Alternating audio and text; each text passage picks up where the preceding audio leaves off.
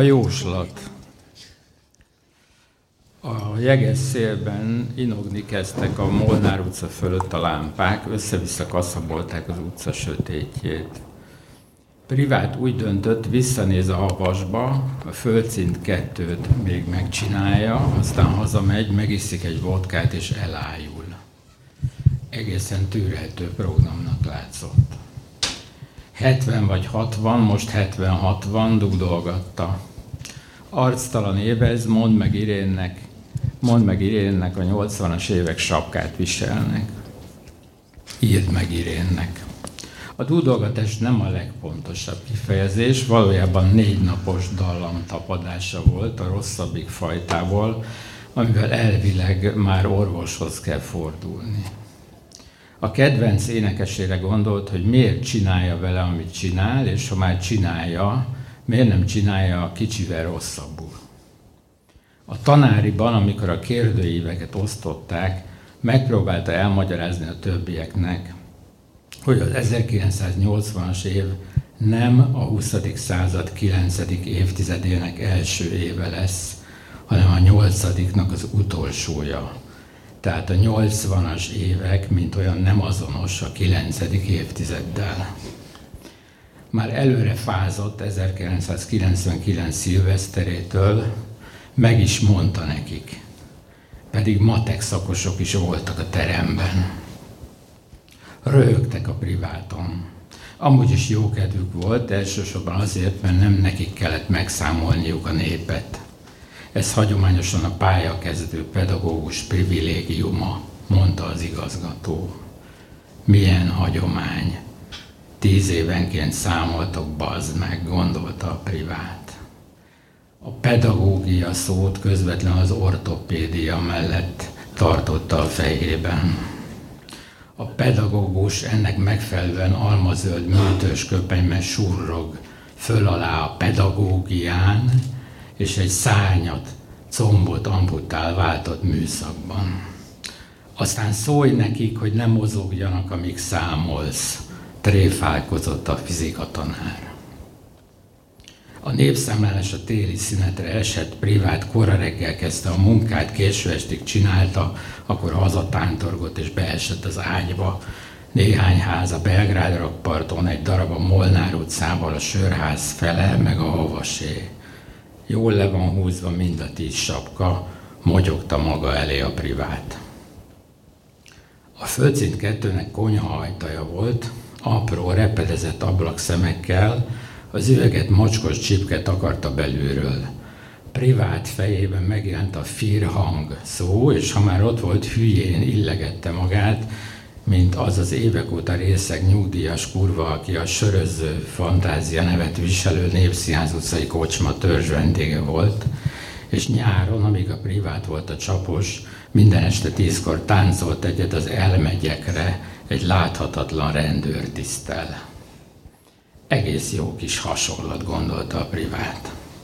Csöngetett volna, de a csengőt valaki évekkel korábban kitéphette a falból. Megkoszogtatta az üveget. Ki az?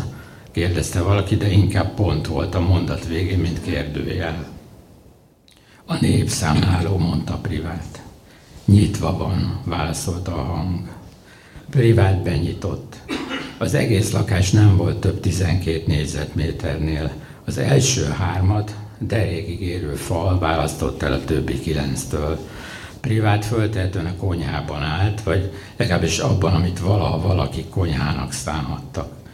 Most csak a fekete-fehér metlahi, meg a levágott gázcső csonkja árult el, hogy mire használhatták, akik fölhúzták a falat elunhatták, vagy elfogyott a tégla, vagy menet közben rájöttek, hogy a lakás ablaktalan, csak az udvarra nyíló ajtón át jött be valamennyi fény, és hagyták a fenébe az egészet.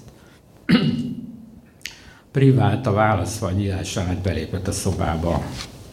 A mennyezetről villanyolton lógott egy hatvanas izzó. A sarokban kiült vaskája állt oroszlán lábakon. Három mázsa német briket támaszkodott rézsutasan a helység hátsó falához, és bele volt döbbe a hamuzólapát. A német briket, egy asztal meg egy szék, Ez volt az összes bútor, és egy vaságy paplannal leterítve, semmi egyéb. A paplan húzat nélkül aranyfényben izzott. Privát halványan emlékezett rá, hogy úgy került ide, hogy valaki behívta. Jobban megnézte a paplant. Egy ember feküdt alatta, a kötött sapkája kicsit kilátszott. Nagyon beteg vagyok, mondta a sapka. Üljön le. Privát az ágy mellé húzta a széket. Mi történt? Magával kérdezte. Elaludtam a szőlőben. Napszában kapáltam és elaludtam, és közben megütött a guta. Válaszolta a sapka. A gutman, gondolta privát. A napszámosok jutottak eszébe, akiket a nagyanyja a vége felé felfogadott gazolni vagy hónajazni, és akik minden sor után megittak egy fél liter rizlinget. Berúgtál és elaludtál, és soha többé nem ébredtél föl rendesen. A férfi nehézkesen a hátára fordult, kicsit lejjebb csúszott a paplan. Csinálja csak, mondta privátnak. A helységek számára, méretére, valamint az ingatlan komfort fokozatára vonatkozó kérdések föltehetetlennek bizonyultak. A férfi valahonnan a paplan alól előhúzta az igazolványát. Privát kimásolta belőle a legszükségesebbeket. Milyen a nemzetiségű? kérdezte. Tényleg csak azért, hogy végre kérdezhessen valamit. A férfi röhögni kezdett, de köhögés lett belőle. Magyar vagyok, válaszolta. Meg is vagyunk, mondta valamivel később a privát, már csak alá kellene írni. Nem tudok írni, mondta a férfi. Tegyen oda egy keresztet. Privát tartott egy koronás szünetet. Igazából nem ő tartotta, hanem csak úgy tartódott valahogy. Az a helyzet, hogy elvileg magának kéne.